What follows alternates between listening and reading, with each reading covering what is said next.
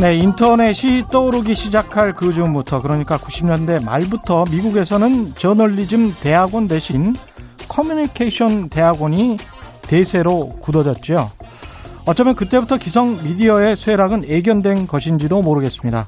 위에서 일방적으로 개몽적으로 전달하는 미디어에서 여러 곳에서 별자리 모양으로 네트워크형으로 소통하고 공감하며 발전하는 미디어 산업의 발전은 산업적 측면으로도 그렇지만 민주주의의 진정한 발전이라는 측면에서도 거스를 수 없는 시대적 흐름인 것 같습니다. 오늘은 어제에 이어서 미디어 산업의 진화에 초점을 맞춰 흥미로운 이야기 나눠봅니다. 네, 안녕하십니까. 세상에 이익이 되는 방송 최경령의 경제쇼 출발합니다. 저는 진실탐사 엔터테이너 최경령입니다. 오늘도 유튜브 함께 갑시다.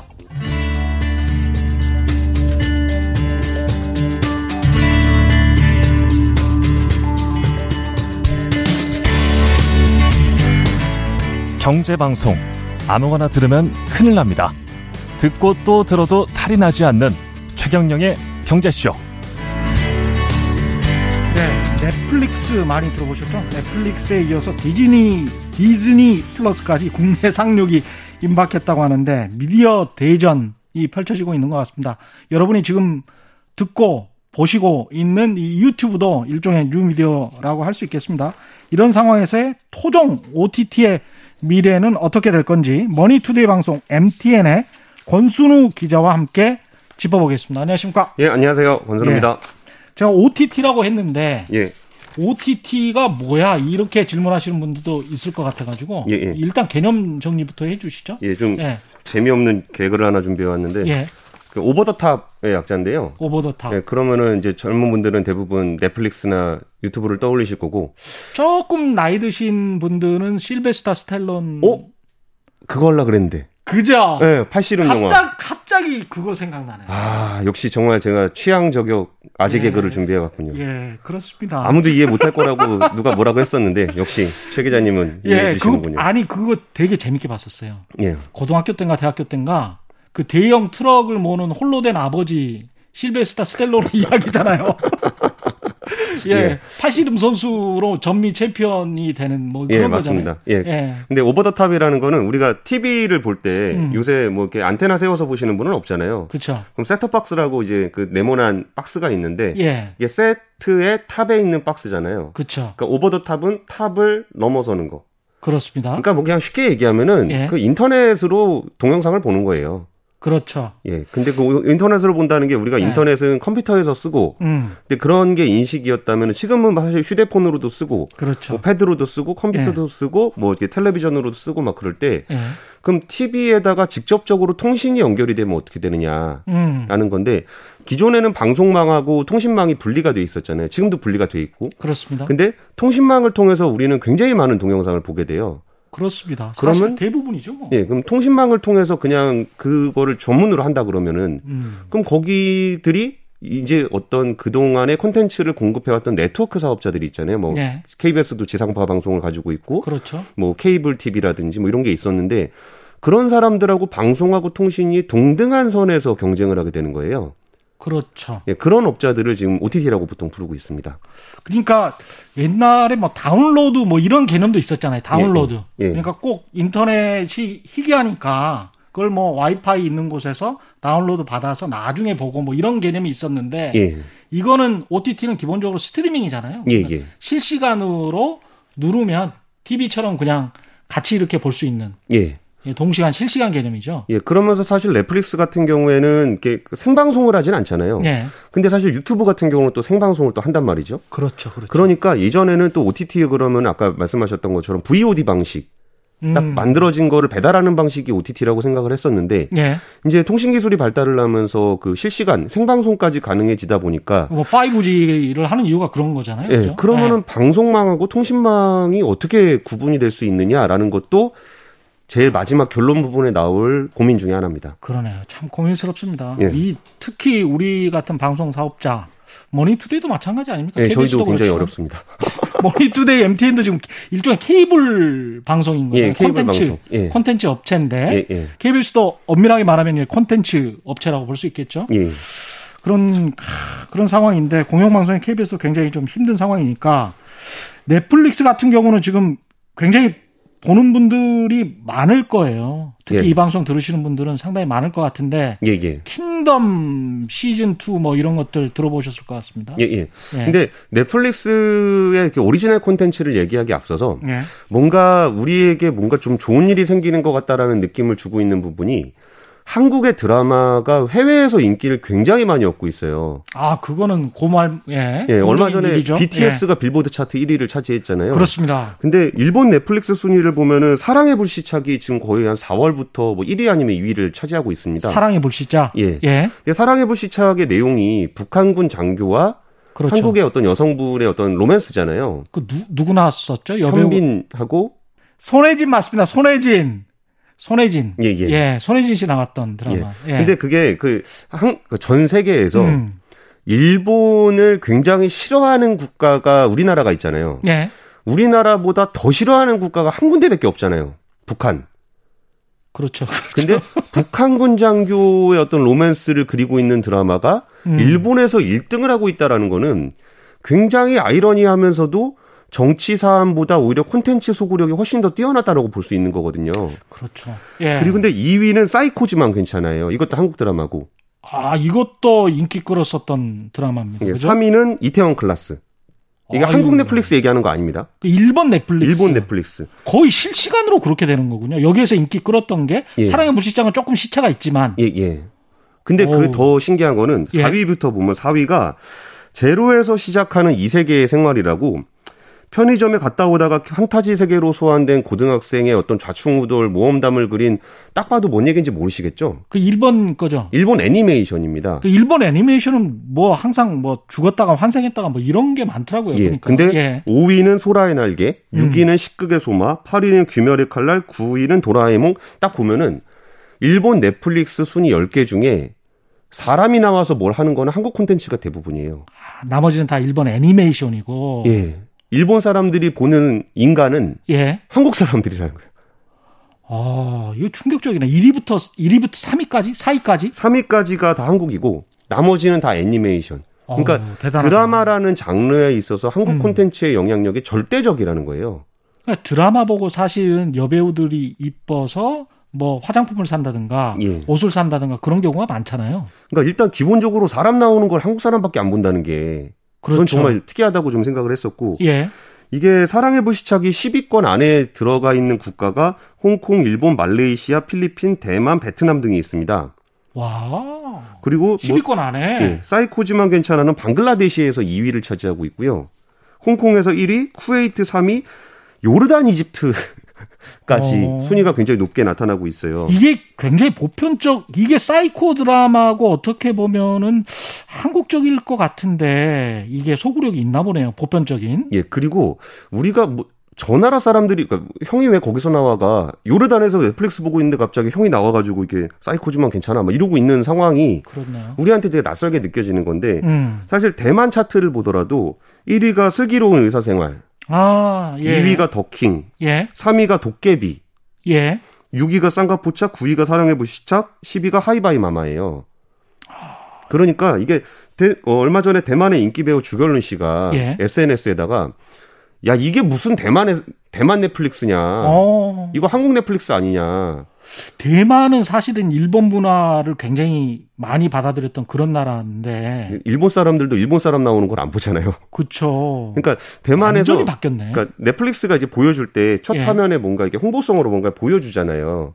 그러면은 이게 주결훈 씨 얘기는 대만 넷플릭스라면 대만 콘텐츠를 먼저 보여주 노출을 시켜서 음. 홍보를 좀 해줘야 되는 거 아니야라는 게 주결훈 씨의 지적이에요. 그 대만 사람으로서는 그렇게 이야기할 수 있죠. 예, 그랬더니 예. 댓글이 어. 재밌게 만들어라. 너거 예능 별로 재미없다. 이야. 이러면서 재밌게 만들고 사람들이 원하는 거를 만들면 그렇게 많이 나오고 올라올 거 아니냐. 냉정하네. 예, 그런 얘기가 예. 나올 정도고 한국하고 베트남은 좀 친하잖아요. 그렇죠. 그러니까 1위는 사이코지만 괜찮아, 2위 비밀의 숲, 뭐, 어, 어 5위가 우리 사랑했을까? 응답하라 1988 사랑의 불시착 8위는 무려 꽃보다 남자입니다. 야, 꽃보다 남자. 그 다음에 응답하라 1988 저런 게 문화적으로 이해가 되나? 우리 우리가 겪었던 이야기인데 예, 그게 예. 그대로 또 흡수가 되나 보네요. 그러니까 한국 드라마가 전 세계적으로 인기를 끌었던 경우가 몇 번 있어요. 예. 예를 들면 대장금 이런 음. 거는 이란 시장에서 시청률이 90%까지 나왔었어요. 예. 그리고 뭐 뭐그제 뭐저 태양의 후예 예. 이런 것들도 굉장히 큰 인기를 끌었었는데 예. 그뭐 겨울 연가도 있었고 뭐 음, 있었잖아요. 예. 뭐.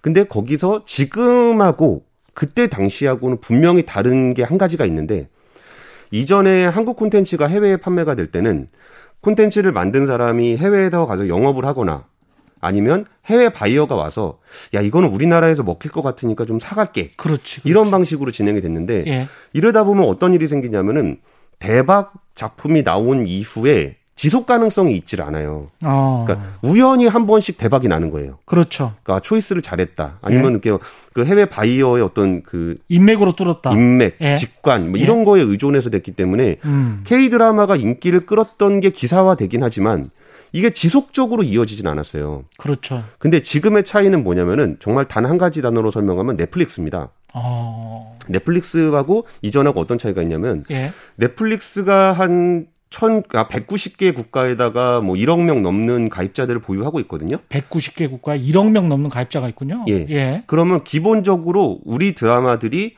190개국 사람들에게 노출될 수 있는 기회는 꾸준하게 주어지는 상황이 됐어요.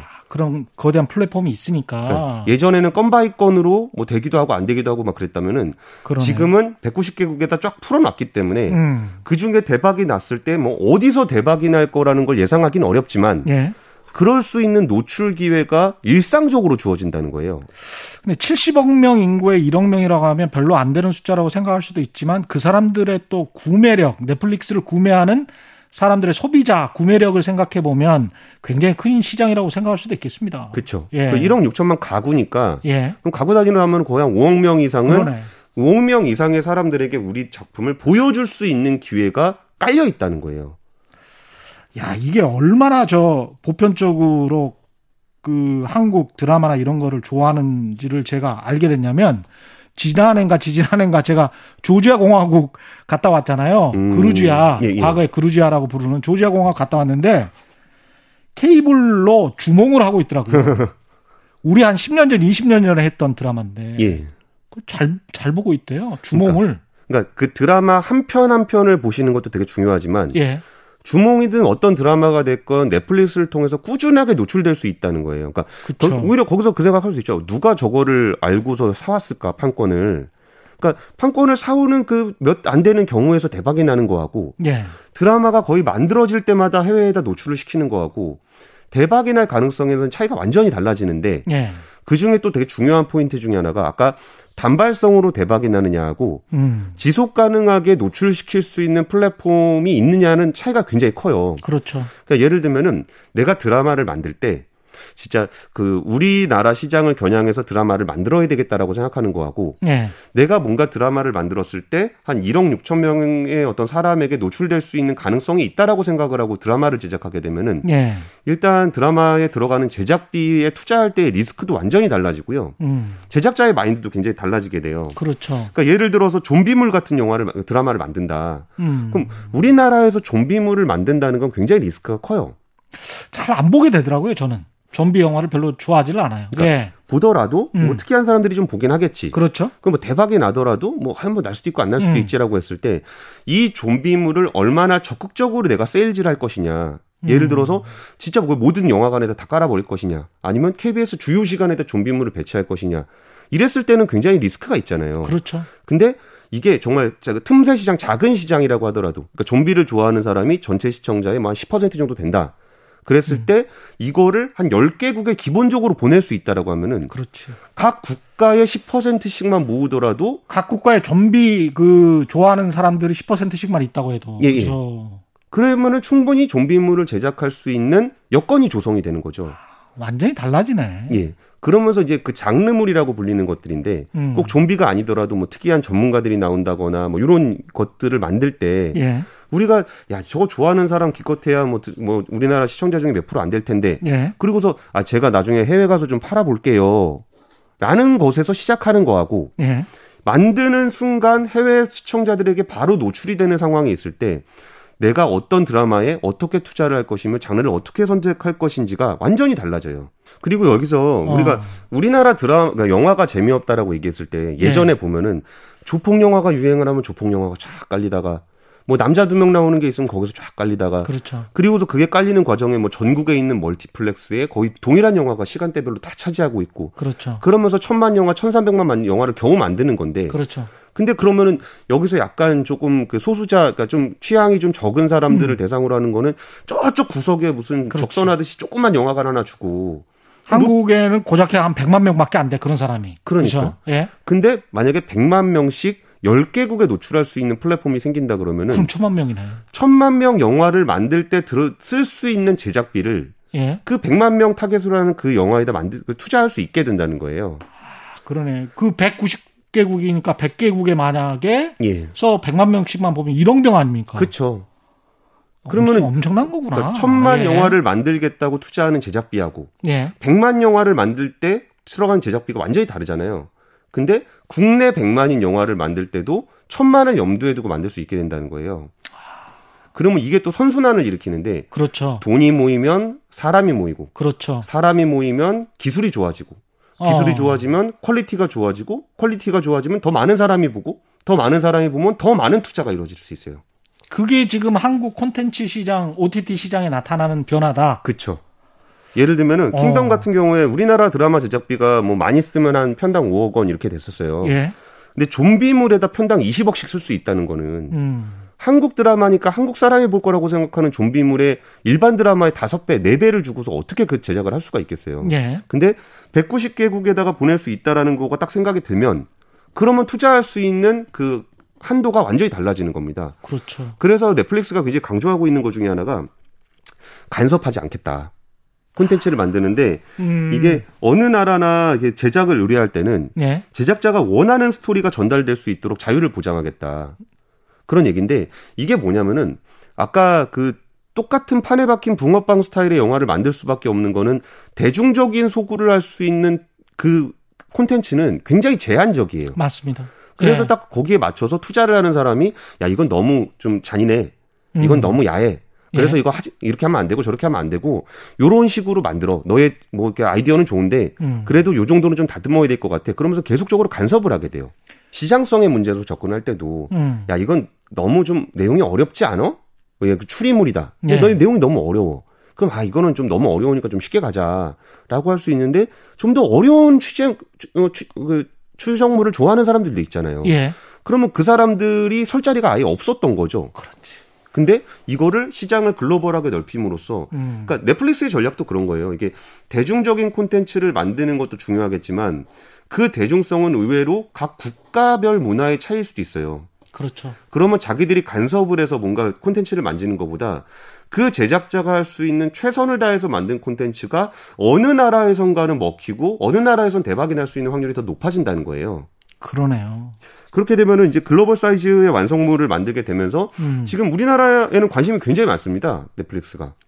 그 처음에 넷플릭스 하면 제가 떠오르는 거는 그 봉준호 감독 그 옥자 있지 않습니까? 예, 예. 그게 넷플릭스 전용으로 처음에 만들어졌었던 게 몇 년 전 같은데. 2017년이었는데 이게 그 옥자 같은 영화, 아, 옥자의 사례는 조금 그 특이한 건데. 예. 영화를 만들었을 때 유일하게 유통될 수 있는 채널은 극장이에요. 그랬었죠. 그러니까 예. 영화를 만드는 모든 사람들이 음. 극장이라는 단일 플랫폼으로 움직였어요. 그랬습니다. 예. 그래서 극장의 취향에 맞춰야 되고 극장을 중심으로 이루어졌었고 음. 드라마를 만드는 사람들의 유일한 채널은 방송국이었어요. 그렇습니다. 그러면은 그 극장이라는 곳과 방송국이라는 것이 뭔가 힘을 가지고 그 제작을 다 컨트롤할 수가 있었어요.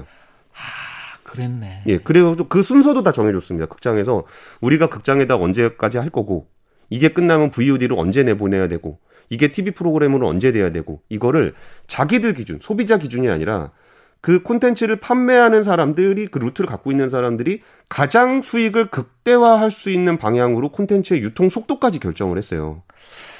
그랬구나 생각해 보니까. 예. 그래서 예. 영, 화를 제일 비싸게 주고 봐야 되고 음. 그 다음에 케이블로 가야 되고 그 다음에 이제 대중 매체까지 가는 데는 시차가 많이 있었단 말이죠. 그렇죠. 예. 근데 그거를 다 좌지우지하던 거를 그 넷플릭스는 그냥 얘기하는 거예요. 영화 개봉을 꼭 영화관에만 할 필요 있나요? 음. 천만 관객 제가 만들어 드릴게요. 제작비가 부족해요? 제가 내드릴게요. 그럼 그, 흥, 흥하든 망하든 그거는 근데 콘텐츠 제작자의 역량에 예. 따라서 달린 것이고 아 이게 상당히 자유롭고 어떻게 보면 애플이 처음에 앱을 한 마음대로 개발해 보세요. 돈은 수익은 당신들이 가져갈 수 있습니다. 우리는 개방해 드리겠습니다. 이런 전략이랑 비슷합니다. 그렇죠. 예. 그리고 콘텐츠 제작에 있어서도 천만 영화를 만드는 콘텐츠 제작비와 음. 그리고 이게 백만 영화 아까 똑같은 얘기인데 이거를 이제 넷플릭스가 열어줌으로써 넷, 그 영화 제작자들도 근데 심지어 요새는 영화라는 제작 루트가 극장밖에 없을 때는 예. 정말 좁은 루트에 굉장히 전문성이 높은 사람들이 영화를 만들었잖아요. 음. 그럼 우리나라에서 그런 콘텐츠를 제작할 수 있는 사람이 어딨나 한번 곰곰이 생각을 해보면은 방송국과 영화판밖에 없어요. 그렇죠. 근데 영화판에 있는 그 어마어마한 전문가들이 이제 드라마판으로 들어올 수 있어요. 왜냐하면 꼭 방송 채널이 아니더라도 예. 전 세계로 갈 수 있는 채널이 열렸기 때문인데 예. 그것도 그건데 일단 넷플릭스가 되게 그 한국 콘텐츠를 좋아합니다. 아 그래요? 예. 우리가 그만큼 기반이 탄탄했었나 보네요. 그러니까 일단은 예. 어 넷플릭스가 미국이나 유럽에서 경쟁을 굉장히 치열하게 하고 있는데 음. 타겟으로 좀 넓히고자 하는 시장이 아시아권 시장으로 많이 넓히려고 해요. 아. 그럼 아시아 시장에서 좀 보편 그좀 그래도 좀 감성적으로 좀 유사할 수 있는 그런 콘텐츠를 제작할 수 있는 데가 어딘가를 우리가 한번 생각을 해보는 거예요. 그러네요. 근데 아까 말씀드렸던 것처럼 일본은 음. 취향이 굉장히 독특해졌습니다. 그렇죠. 그러니까 옛날에 예. 제이컬처라 그러면 글로벌하게 좀 통했었는데 그렇죠. 지금 아까 말씀드렸던 것처럼 사람들이 애니메이션밖에 안 봐요. 애니메이션도 맨날 환생이야. 어떻게 뭐 예. 어떻게 죽고 막. 예. 예. 그러면 되게 일본이 되게 섬나라 문화화가 굉장히 많이 진행이 됐어요. 예. 그래서 일본이 드라 그러니까 콘텐츠를 잘 만드는 거는 맞는데 음. 거기도 구력이 있으니까. 예. 근데 뭔가 생산되는 콘텐츠가 굉장히 섬나라 자기네 자국 중심으로 좀 되고 있는 게 있고. 그러네요. 그러니까 어. 중국은 시장이 어마어마하게 크긴 한데 일단 넷플릭스 OTT에 대한 규제가 좀 강하기도 하고 음. 거기도 굉장히 중화 중심주의적인 자국민들 대상으로 한 콘텐츠가 많이 만들어져요. 거기다가 자유에 대한 제약이 심하니까 예, 예. 아무 콘텐츠나 못 들어오게 할 수 있겠습니다. 거기는 또. 그러면은 음. 그 정도 콘텐츠 제작 능력을 가지고 있는 나라 중에 예. 아시아 문화권에 통용될 수 있는 콘텐츠를 만들 수 있는 나라가 그냥 생각해봐도 한국밖에 없어요. 인디아 있지 않습니까? 인도. 인도, 인도 영화 굉장히 재밌죠. 인도 영화 재밌는 거 많아요. 우리 우리 문화 옛날 문화 있잖아요. 예, 예. 한 70년대 좀 이렇게 정서적으로 싱긋 웃게 되는 그런 영화들도 꽤 있더라고요. 인도 영화. 노래하고 예. 춤추고 막 신나는 그런 장르인데 예. 이게 인도에서 또 굉장히 잘 보편적으로 잘 먹히는 스타일이긴 해요. 예. 근데 인도 영화의 그 특유의 그 막 신나고 뮤지컬 예. 같은 그런 장르가 너무 협소해요. 아, 또 뭔가 이렇게 계속 세련- 보다 보면 그렇게 그럴 수도 있겠네요. 그러니까 뭔가 예. 세련되고 좀 음. 로맨틱하고 그러기보다 뭔가 신나고 즐거운 그 발리우드의 문화 그렇죠. 정도에 한정돼 있다는 거예요. 되게 가족적이죠. 예, 예. 그러면 여기서 우리가 생각했던 뭐 장르물이라든지 음. 아니면 좀 SF라든지 뭐 이런 장르에 대해서 만들 수 있는 나라가 거의 없는 거예요. 아, 그러고 보면 우리나라는 상당히 다양하게 만드는 거네요. 그렇죠. 예. 그리고 다양화가 굉장히 빨리 이루어지고 있고 그렇습니다. 사이, 사이코지만 괜찮아. 저런 주제도 저런 것도 생각할 수 있구나 그랬거든요. 주제 자체가 아 사이코의 시각으로 본 또 정상인인 예. 거니까 예, 예, 예. 정상인이 나중에 보면 사이코 같더라고요. 예. 그러니까 약간 장르 영화에서 정도 쓰던 소재들을 드라마 연작으로 만들어내고 있다는 것도 굉장히 특이한 문화. 그러니까 우리나라가 굉장히 빠르게 조- 변화하고 있다는 거고 우리나라의 음. 어떤 그 콘텐츠 제작자들이 뭐 영화라든지 그러니까 극장이라든지 방송국이라는 그 루트가 단일돼 있을 때 억압돼 있던 그 제작 본능이 생각보다 크다는 것도 확인할 수 있게 된 것 같아요. 그랬네. 그러니까 할 수 있지만 그렇게 하지 않았던 음. 그런 부분들이 넷플릭스 통해서 표출이 되고 이런 것들이 먹히기 시작하면서 그 각 방송국에서도 그런 장르물들을 많이 선호하게 되고 예. 근데 그럼에도 불구하고 이게 그 기존 방송국의 고민은 어 KBS 드라마를 예로 들어보면은 예. 그 한 번 다녀왔습니다. 예. 이게 무려 시청률이 35.5%예요. 예. 이. 압도적인 시청률. 예. 그럼 여기서 국내에서는 굉장히 높습니다. 국내에서 예. 굉장히 높아요. 예. 그럼 여기서 KBS가 음. 35.5%가 나오는 그런 드라마를 포기하고 그런 장르물로 갈 수 있을까요? 전 너무 어려운 선택인 어, 것 같아요. 어렵죠. 예. 그리고 나서도 그 지상파 순위, 그러니까 지상파 전체 채널의 어떤 시청률 순위를 보더라도 높은 순위에 있는 게 인간극장, 전국 노래자랑, 아침마당, 가요무대, 시니어 토크성. 그러니까 보면은 이 프로그램들이 만약에 시청률이 정말 안 나와서 사랑, 사랑을 못 받는다 그러면 사랑받아요. 가요 무대는 정말 사랑받습니다. 차라리 변하기가 쉬워요. 맞아요. 근데 이게 너무 시청률이 잘 나오고 사람들이 좋아하고 그런 걸 좋아하는 사람들 층이 굉장히 탄탄해요. 근데 그 사람들이 광고주들은 매력적으로 생각하지 않는다는 게 지금 문제인 거죠. KBS 같은 이제 방송사의 예. 고민은 그런 거죠. 뭐. 예. 그랬을 때 음. 진짜 이쪽으로 해서 나가고 있는 콘텐츠 부분들하고 예. 기존에 있는데 분명히 자기 시장을 잠식당하는 걸 알고 있는 음. 그런 플랫폼 기존의 어떤 플랫폼 사업자들이 딜레마가 굉장히 크게 생기는 거예요. 그렇습니다. 예. 그러니까 이런 부분이 하나 있고 그럼 극장은 좀 요새 어떤가? 뭐 다들 아시다시피 코로나 때문에 워낙 안 좋은데요. 그렇죠. CJ CGV 같은 경우에 2014년 주가가 음. 12만 8천 원 정도가 됐어요. 예. 12만 8천 원. 예. 근데 코로나 이후에 거의 한 만 원대까지 내려와 있습니다. 에이. 12만 원에서 만 원까지 거의 예. 쭉 내려오고 있었어요. 어휴. 그렇게 극장이 잠식되고 있다는 게 뭐- 뻔히 눈에 보이는데 예. 그나마 좀 최근에 반도라든지 강철비2 다만 악에서 구하소서가 개봉을 하면서 코로나 전 그러니까 하루 정도는 개봉하는 날 정도는 코로나 전과 비슷한 수준의 관객이 오기도 했어요. 예. 그리고 이번에 2차 확산이 이루어지면서 거의 안 되죠. 안 되고 있어요. 예. 그리고 이제 언제 다시 돌아갈지에 대해서 장담할 수 없는 상황이고 그렇습니다. 그러니까 이게 아까 KBS는 어떤 기존의 어떤 방송 플랫폼의 강자로서 설명을 드린 거고 음. 극장의 강자인 CG, CJ, CJ, CGV는 좀 이런 상황입니다. 예.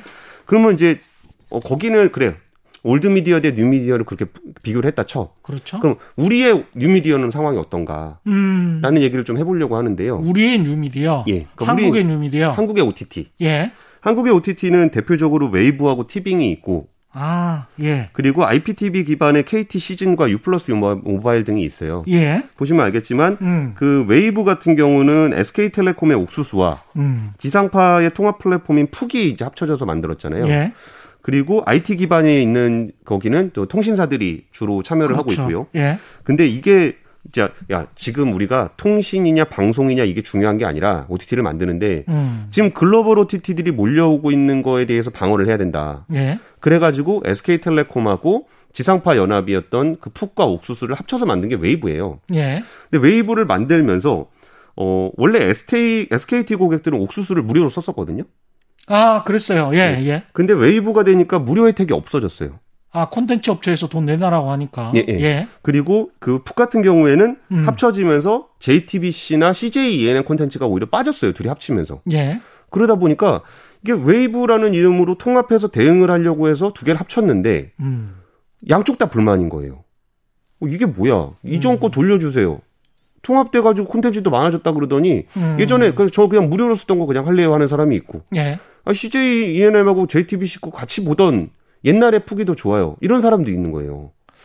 아, 근데 이게 생각해보면 넷플릭스는 다 그, 그야말로 얄짤없이 돈 내면서 돈 내고 이거 예. 당연히 요금 지불해서 월정액으로 얼마 하는 게 당연하다.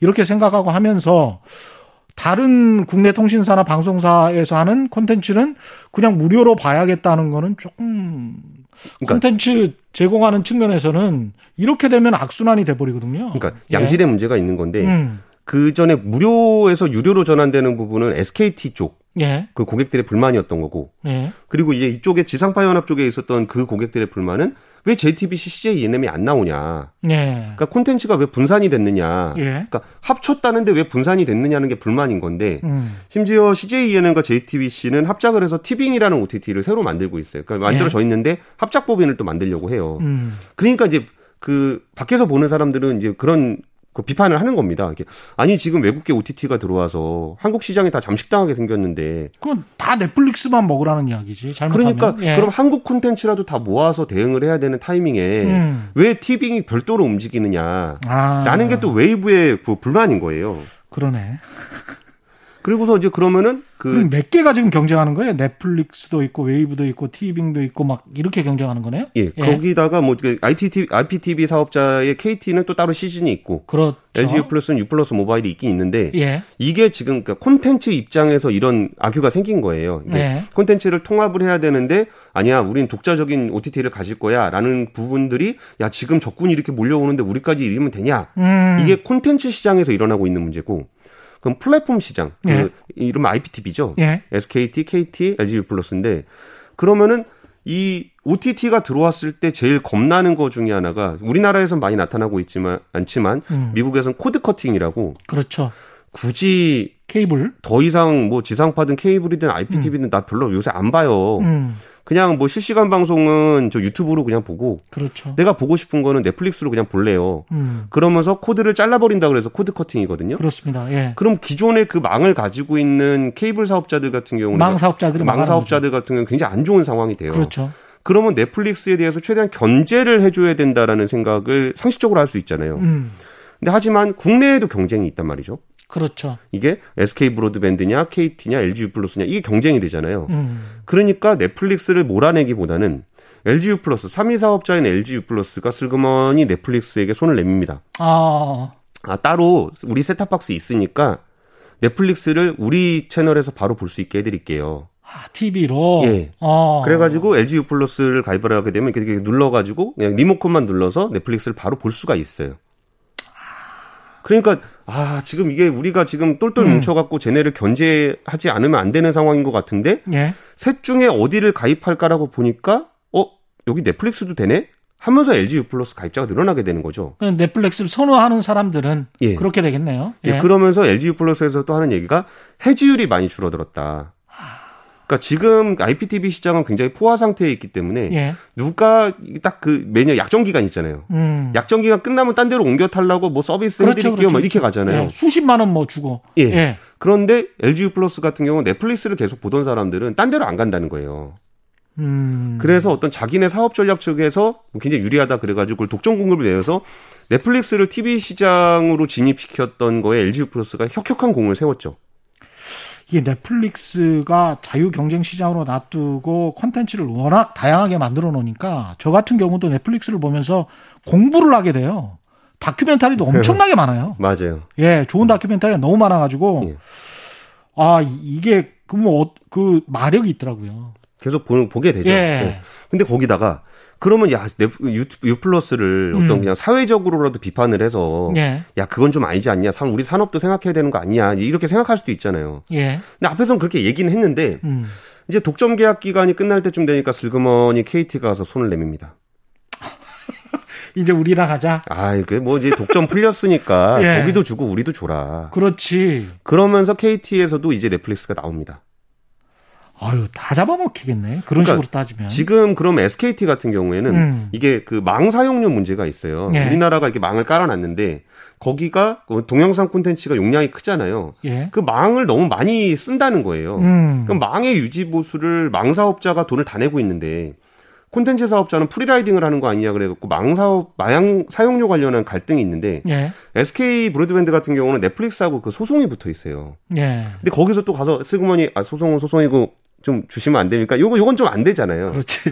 그러니까 이 플랫폼 그 네트워크 사업자들에서 아까 콘텐츠 사업자가 가지고 있는 딜레마, 음. 내가 가지고 있는 그 그 동안에 단단했던 공고했던 그 부분이 조금 잠식당하고는 있지만 여전히 탄탄한 예. 그랬을 때 콘텐츠 사업자가 느끼는 고민이 있는 거고 망 사업자 같은 경우에는 분명히 cord cutting을 일으키는 애들은 분명한데 옆에 있는 망 사업자 거를 내가 가지고 오기 위해서는 또 이쪽이랑 손을 잡아야 되는 그렇죠. 이런 딜레마 상황에 처해 있는 겁니다. 그러니까 기존의 플랫폼과 기존의 망을 가지고 있고 기존의 방식으로 콘텐츠를 제공했던 KBS, MBC, SBS와 같은 지상파 사업자들 같은 경우는 다 구 미디어, 구망, 구 케이블 뭐 이런 식인 거잖아요. 구 예, 예. 콘텐츠 이런 식이니까 어 이게 여러모로 에러를 겪을 수밖에 없겠습니다 사업에. 그러니까 예. 뭐 바뀌어라 하면은 바꾸면 뭐 바꾸면 되냐? 음, 그러니까 바뀌어야 되고 세상이 변한다는 걸 누가 모르겠어요. 그렇죠. 근데 35.5%의 시청률을 어떻게 포기하냐는 거예요. 그러니까 다중적으로 오면서 기존의 시장은 또 포기할 수 없는 그런 상황. 그렇죠. 예. 그러면은 그 진짜 넷플릭스가 지금 공격하고 있는 이 시장의 흐름이 너무 넘사벽으로 느껴지는 거예요. 넷플릭스가 콘텐츠 투자에 17조 원을 투자하겠다고 밝혔어요. 한국에서만? 어, 전체적으로. 전체적으로? 예. 예. 그럼 아까 말씀하셨던 것처럼 미국의 어마어마한 다큐멘터리에 대한 데이터베이스를 비롯해서 음. 여기서 한국 콘텐츠들에 대해서 뭐 CJ, ENM 이런 데다는 앞으로 2021년까지 나오는 거에 뭐 7편 정도 자기는 다 가져가겠다. 예. 뭐 드라마 제작사한테 가서 우리가 돈 줄 테니까 우리를 올려라. 그리고 방송국에 가서 아니 뭐 우리가 먼저 내보내겠다는 안할 테니까 여기 내보낼 때 우리랑 같이 내보내게 해달라. 대신 우리가 제작비 다 지원할게. 예. 이랬을 때 아, 콘텐츠 제작자들 입장에서는 음. 아, 그동안의 그 감님들 에게 그 플랫폼을 가지고 있는 뭐 케이블이라든지 지상파라든지 이런 분들의 눈치가 좀 보이긴 하는데 예. 저쪽은 돈도 넉넉하게 쳐준다 그러고 그 뭐 만들고 싶은 거 다 만들으라 그러고 음. 이랬을 때 아 이쪽으로 줄을 서야 되나 아니면 저쪽으로 줄을 서야 되나 이런 고민들을 하게 되는 거예요. 그렇죠. 근데 이제 장기적으로 보면 자유롭게 만든다고 하면서 만들어 주는 것을 허용하고 그 다음에 돈이 많은 쪽으로 갈 수밖에 없는 게 그렇죠. 그러면 이제 우리나라는 없죠. 망했다라는 네. 게 네. 오늘의 결론입니다. 그건 아니고요. 그건 아니잖아요. 네, 예. 그건 아니고 예. 우리가 우리 시장 안에서 넷플릭스를 보다 음. 보니까 넘사벽으로 느껴지는 거예요. 그렇죠. 그러면 이제 외국 시장을 다 통틀어서 예. 글로벌한 시장 경쟁 상황을 보면서 우리의 음. 포지션을 또 잡을 필요가 있잖아요. 예. 우선 넷플릭스라는 회사에 대해서 잠깐 소개를 해드리면 97년에 캘리포니아에서 설립이 됐는데 음. 그 당시에 이제 비디오 대여 사업으로 시작을 했어요. 맞아요. 예. 예. 비디오 대여 사업을 시작을 했는데 예. 거기에 이제 헤스팅스 CEO가 내가 비디오 테이프를 안 갖다 줬다고 해서 음. 연체료를 낸 거예요. 맞아요, 맞아요. 네. 그것 때문에 사업 시작했어요. 아, 열받아가지고 예. 연체료 안 내는 비즈니스 모델을 만들겠다 그래서 맞습니다. 비디오 예. 배달 사업을 했던 거죠. 음. 그래서 비디오를 뭐 배달을 해주면은 그거를 반납을 하면 그 다음 걸 신청할 수 있고. 그렇습니다. 그게 뭐 야 비디오 배달 사업이 뭔 필요 있냐 동네마다 비디오 가게 다 있는데.라고 음. 생각했던 게 미국의 전국망을 갖고 있는 블록버스터라는 회사였는데. 예. 거기가 이제 결국 망했죠. 예. 그리고 넷플릭스가 이제 시대가 변하게 되면서 음. 스트리밍 서비스 쪽이 됐을 때 예전에는 손으로 배달하던 거를 전파를 통해서 배달을 하는 구조가 바뀌게 된 거예요. 예. 그러면서 OTT가 굉장히 빠르게 보급이 됐던 부분에는 통신 환경 변화가 있어요. 음. 근데 통신 환경 변화를 사람들이 잘 인식하지 못하는 경우가 많은데 예. 를 들면 5G가 도입이 될 때, 음. 아, 나 이미 충분히 빠른 것 같은데 뭐 굳이. 그렇죠. 뭐 그런 생각을 많이 하게 되거든요. 예. 그러면은 우리가 지나고 나서 한번 돌아보는 거예요. 예. 3G 통신이라는 게 나와서 어떻게 세상이 변했는가라고 했을 때 대표적인 데가 모바일 메신저예요. 맞습니다. 예. 예전에는 2G에서는 문자 서비스 있었고, 음. 그럼 모바일 메신저 그냥 무료 문자 아니야? 예. 라는 거잖아요. 음. 그러니까 3G가 되면서 무료 문자가 된 건데, 예. 그럼 그 무료 문자가 뭐를 바꿨나? 라고 생각하면 우리나라에서는 카카오를 보면 되죠. 카카오입니다. 카카오. 이 모바일 플랫폼이라는 거 음. 위에 쇼핑이 올라가고 심지어 은행이 올라가고 택시가 올라가고 하면서 예. 어마어마하게 다른 산업들이 육성이 됐어요. 그러니까 사람들이 모이게 되니까 그거 네. 가지고 이제 사업을 한 거죠. 그렇죠. 예. 그게 3G망이 만들어낸 변화예요. 예. 그러면 미국의 중국의 텐센트 같은 경우도 위챗 음. 을 기반으로 해서 거기도 게임도 올리고 뭐, 뭐 파이낸스도 올리고 뭐 이렇게 막 올리잖아요. 예. 그게 3G가 단순히 2G보다 그냥 뭐 속도가 좀 빨라졌다. 음. 요런 개념이 아니고 3G가 우리 사회에 어마어마하게 큰 부분을 바꾼 거예요. 예. 그럼 4G는 LTE 뭐 롱텀 에볼루션 했을 때 어 저 3D도 충분히 빠른데요? 음. 라고 생각을 했었잖아요. 예. 그러면서 4G가 뭐를 바꿨냐면은 미디어 환경을 다 뒤집어 엎어놨습니다. 아, 포지가? 예. 예. 거기서 생겨난 게 유튜브라든지, 음. 어, 아프리카 TV 같은 옛날에 있었잖아요, 원래. 근데 과거에 생각을 해보면 3G 할 때만 해도 동영상을 보는데 요금 부담이랄지 이런 게 좀 심했단 말이죠. 그렇죠. 느리고, 요, 예, 느리고 끊기고. 예. 그러니까 이왕이면 다운받아서 보고. 그렇죠. 뭐 그러던 게 포지가 되고서 동영상을 언제든지 볼 수 있는 환경이 됐을 때 약간 좀 부담 없이 보면서 지하철에서도 볼 수 있는 그런 상황이 된 것 같아요. 예. 예. 그랬을 때그 최 기자님이나 저나 예. 처해 있는 예. 그 미디어 환경의 완전 격변. 그렇습니다. 그러니까 진짜 기존에 가지고 있던 그 신문의 네트워크, 케이블의 네트워크, 음. 지상파의 네트워크를 가지고 있었던 사람들에게 예. 이 포지 통신망은 거의 지옥이에요. 그러니까 과거에 한 10년 전, 20년 전까지는 갈 필요도 없고 한 15년 전에 지하철에 보면 있잖아요. 그 위에 렉 있죠. 그 거치대 위에 보면 그 스포츠 신문들이 수북히 쌓여 있었어요. 예, 예. 그리고 그거를 스포츠 신문을 누가 놓고 간 거를 사람들이 이렇게 갖다 보고 근데 그 예. 수많은 스포츠 신문사들이 지금 어디로 갔는지 잘 모르겠고. 그렇죠. 예, 그런 상황입니다. 그리고 또 되게 예. 어려워진 게 이거는 우리가 그 공급자적인 측면에서 얘기를 한 거고 소비자 측면에서는 자기가 콘텐츠를 받는 대상이 아니고 자기가 콘텐츠를 직접 만들어서 노출을 시킬 수 있는 환경이 조성이 됐어요. 포지 덕분에. 예. 그러면서 이거는 그냥 어떤 기술적인 변화라 그러면은 사회적으로는 굉장히 개별적인 취향의 사람들이 개별적인 미디어를 가지고 그 안에서 모이는 모습들을 보여요. 그 얘기는 뭐냐면은 예. 예. 전에 위에서 아래로 뭔가 정보를 전달하는 방식이 아니기 때문에 예. 저기 밑단의 사람들이 무슨 생각을 하고 사는지를 위에서 파악하는 게 거의 불가능해졌어요. 그렇죠. 자기 취향별로 모이고 예전에는 뭐 이렇게 신문에 나온 얘기를 보면서 음. 이걸 가지고 뭐 신문에서 찬반 양론 그러면 찬반 이렇게 쓰- 인식을 하잖아요. 그렇죠. 근데 이게 아니라 예. 모든 자기가 생각을 갖고 있는 사람들이 각자 자기 의견을 얘기하고 예. 그 사람의 어떤 의견에 동조하거나 반대하거나 그 사람들을 중심으로 모였을 때 음. 뭔가 메시지라는 게 아젠다가 통일되지 않아요.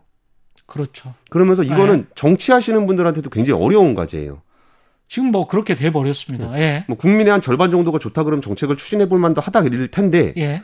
근데 이게 뭐 10%, 20%, 15%, 5%, 1% 한데 다 개별로 움직이는 거예요. 그리고 전문가들이 나와서 또 의견을 내놓는데 그게 팩트가 있고 근거가 있으면 예. 근데 그런 사람들이 혼자 나와서 이야기할 수 있는 어떤 채널이 만들어졌으니까 예, 예.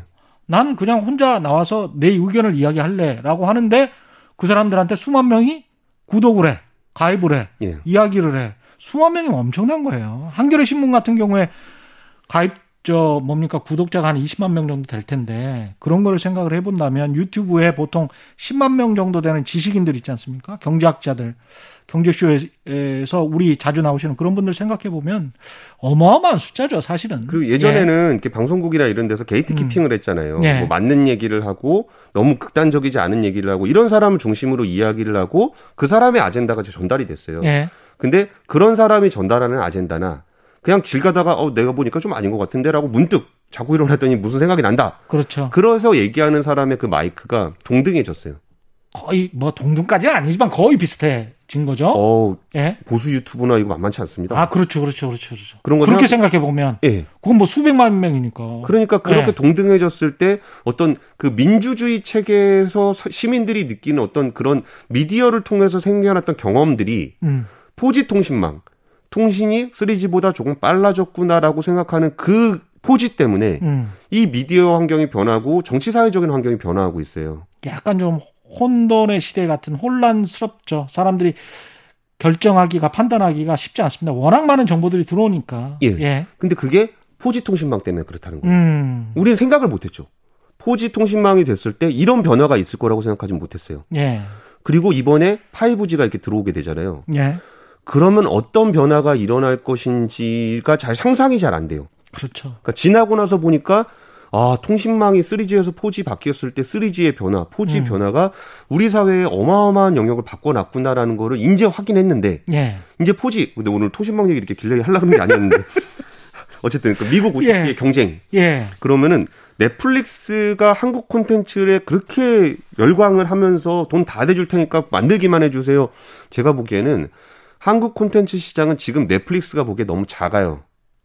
한국 콘텐츠 그 하나의 시장만으로 놓고 보면 아니 아니요. 공급자들이 너무 없어요. 아, 그래요? 그러니까 너무 지금 한국 드라마를 사고 싶은데 아. 한국에서 드라마를 만들 수 있는 이른바 캐파 그 만들 수 있는 인력이 너무 적어. 아. 야 진짜 만들기만 하면 내가 다 사줄 텐데. 아. 왜냐하면 우리나라 시장은 우리나라 시장을 중심으로 그 생태계가 구성이 돼 있었기 때문에 그래서 거의 넷플릭스가 지금 뭐 한 3년치 드라마 다 사가고 막 그러고 있어요. 그렇군요. 1년에 몇 편 만들 수 있어요? 그러면 아 저희가 있는 사람 다 동원해서 밤새면 한 다섯 편. 아 그럼 다섯 편 일단 주시고요. 몇 편 더 만들 수 있- 있어요. 음. 이런 상황이 된 이유가 예. 아까 말씀드렸던 것처럼 넷플릭스가 해외에 진출해야 되는 거고 음. 왜 아시아 시장에 진출하려 그러냐? 예. 우리가 보기에는 그 넘사벽인 넷플릭스조차도 예. 미국 시장에서는 어마어마한 자이언트들하고 경쟁을 해야 되는 상황인 거예요. 예. 그럼 대표적인 데가 뭐 디즈니, 음. 아마존, AT&T, 뭐 캠캐스트 이런 데인데 예. 일단 대표적인 데가 이제 아마존입니다. 어. 그러니까 그 넷플릭스 CEO가 그 얘기를 했어요. 그러니까 우리는 우리의 경쟁자는 어 사람의 자는 시간이다. 그러니까 지독하네. 예. 사람의 시간을 예. 우리가 이걸 보고 있는 이 시간을 누가 뺏어올 것인가를 가지고 경쟁을 했어요. 음. 그래서 넷플릭스가 뺏어올 수도 있고 유튜브가 뺏어올 수도 있고 음악이 뺏어올 수도 있고 게임이 뺏어올 수도 있고 드라마, 웹툰, 뭐 지상파 텔레비 다이 그렇죠. 시간을 갖고 싸우는 거예요. 예. 근데 사람의 시간 중에 이게 포, 그, 모바일로 가기 전까지만 하더라도 음. 사람이 앉아서 미디어를 소화하는 시간과 거기서 은행에 가서 일을 하는 시간과 네. 책을 보는 시간이 분리되어 있었잖아요. 음. 근데 다 같이 이 모바일 환경 안에 들어와 버리기 때문에 그렇습니다. 그럼 이제 진짜로 이 시간을 두고 게임과 드라마와 영화와 음악과 뭐 이런 게 다 같이 경쟁을 해야 되는 게 돼 버렸어요. 어, 공간적으로도 같은 공간에서 지금 싸우는 거네요. 예, 예. 예. 그러다 보니까 웹툰하고 드라마, 영화가 동등한 경쟁자예요. 음. 그런 상황이 됐을 때 음. 자는 시간과 경쟁하겠다. 라는 게 그렇죠. 넷플릭스인데 예. 그럼 여기에 또 다시 이제 등장했던 사람이 디즈니인데 음. 디즈니는 전통적으로 콘텐츠에 굉장히 강한 회사예요. 예. 그 디즈니가 무슨 짓을 하기 시작했냐면은 콘텐츠를 막 사들이기 시작했어요. 음. 그러면서 뭘 사냐면 대표적으로 이제 어벤져스로 대표되는 마블이 아, 있습니다. 예. 그러니까 마블이 우리는 지금 마블하면 어벤져스를 생각하지만 음. 10년 전만 하더라도 그냥 저기 그 미국에서 만화책 파는 그랬죠. 회사였어요. 예, 스파이더맨. 예. 예. 여기를 4조 7천억을 주고 인수를 했는데 음. 이게 그때만 하더라도 디즈니가 왜 저러냐, 음. 왜 이렇게 비싸게 주고 사냐 그랬는데 여기에 막 그때 당시에 마블은 뭐 스파이더맨도 팔아먹고 돈이 예. 없어서 엑스맨도 팔고 판타스틱도 팔고 이렇게 캐릭터 팔아가지고 먹고 살고 있는 회사였어요. 예. 근데 이거를 딱 인수를 하다 보니까 이제 별게 다 들어오는 거죠. 뭐 아이언맨부터 헐크 뭐 이런 음. 어마어마한 캐릭터들이 디즈니 안으로 다 모이게 됐고 예. 이 사람들을 통해서 만, 그러니까 요 마블의 캐릭터들을 통해서 벌어들이는 돈이 거의 지금까지 한 10, 한 2, 3조 된다는 것 같아요. 오. 그러면서 이게 여기다가 딱 거기서 멈춘 것도 아니고, 예. 어, 스티브 잡스가 만들었던 토이 스토리의 픽사. 예. 여기도 디즈니에 들어와 있고, 음. 대표적으로 뭐 스타워즈, 스타워즈도 지금 디즈니 겁니다. 그렇죠. 예, 거기에 또 대표적인 인수작 중에 하나는 21세기 폭스라는 굉장히 큰 음. 우리가 기억하는 예, 영화사. 예, 영화사. 근데 거기를 무려 80조 원을 주고 샀습니다. 80조 원? 예, 예. 그러면서 어떤 일이 벌어졌냐면 미국 대단하네. 박스 오피스 예. 순위를 보니까 음. 1위부터 10위까지를 봤을 때 어벤져스, 라이언킹, 토이스토리, 캡틴 마블, 스파이더맨, 겨울왕국, 알라딘, 스타워즈 9개가 디즈니예요.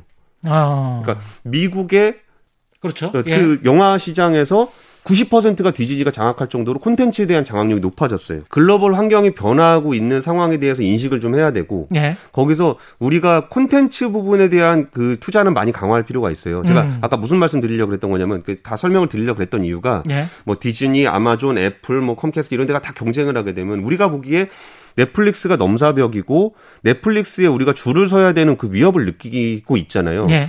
근데 넷플릭스의 글로벌한 상황을 보면은 음. 자기들도 지금 경쟁 때문에 난리가 난 상황이에요. 네. 그러면은 디즈니라고 해서 아시아 시장에 진출하지 않으려고 하겠어요? 그렇죠, 그렇죠. 뭐 컴캐스트가 HBO 맥스를 만들고 아마존, 뭐 애플 음. TV가 오더라도 음. 코리아 콘텐츠를 해외적으로 활용할 상황들이 굉장히 많아졌어요. 아. 그럼 우리나라 콘텐츠 산업도 예전에 우리의 극장, 우리의 TV를 보고서 콘텐츠를 만들어 왔던 게 지금의 생태계인데 예. 우리가 지금 앞으로 봐야 되는 콘텐츠 시장은 음. 그 무시무시한 그 뭐 tech giant들이 음. 우리 앞에 와서 줄을 선다는 거예요. 아. 혹시 뭐 디즈니 말고 우리 주시면 안 돼요? 어. 뭐 아마존 말고 우리 주시면 안 돼요? 예. 이러면서 이제 그쪽으로 진입할 가능성이 이 시장이 열리고 있다라는 거. 음. 그리고 디즈니는 아직까지 한국에 진출하지 않았고 뭐 음. HBO 맥스니 피콕이니 이런 다양한 OTT들이 최근에 다 론칭을 하고 있어요. 예. 그러면 우리가 지금 있는 시장이 어마어마한 플랫폼들이 우리 콘텐츠를 기다리고 있다. 음. 그리고 앞으로 우리 콘텐츠에 대한 수요는 굉장히 강해질 것이다. 아. 그런 부분에 대한 거를 좀 강조를 좀 드리고 싶었고요. 긍정적으로 생각할 필요가 있겠습니다. 예. 네. 오늘 말씀 감사하고요. 지금까지 머니투데이 방송 MTN 권순우 기자와 함께했습니다. 고맙습니다. 예, 감사합니다. 예. 저희가 준비한 최경영의 경제쇼는 여기까지였습니다. 넷플릭스와 경쟁하는 최경영의 경제쇼. 지금까지 세상에 이익이 되는 방송 최경영의 경제쇼였습니다. 고맙습니다.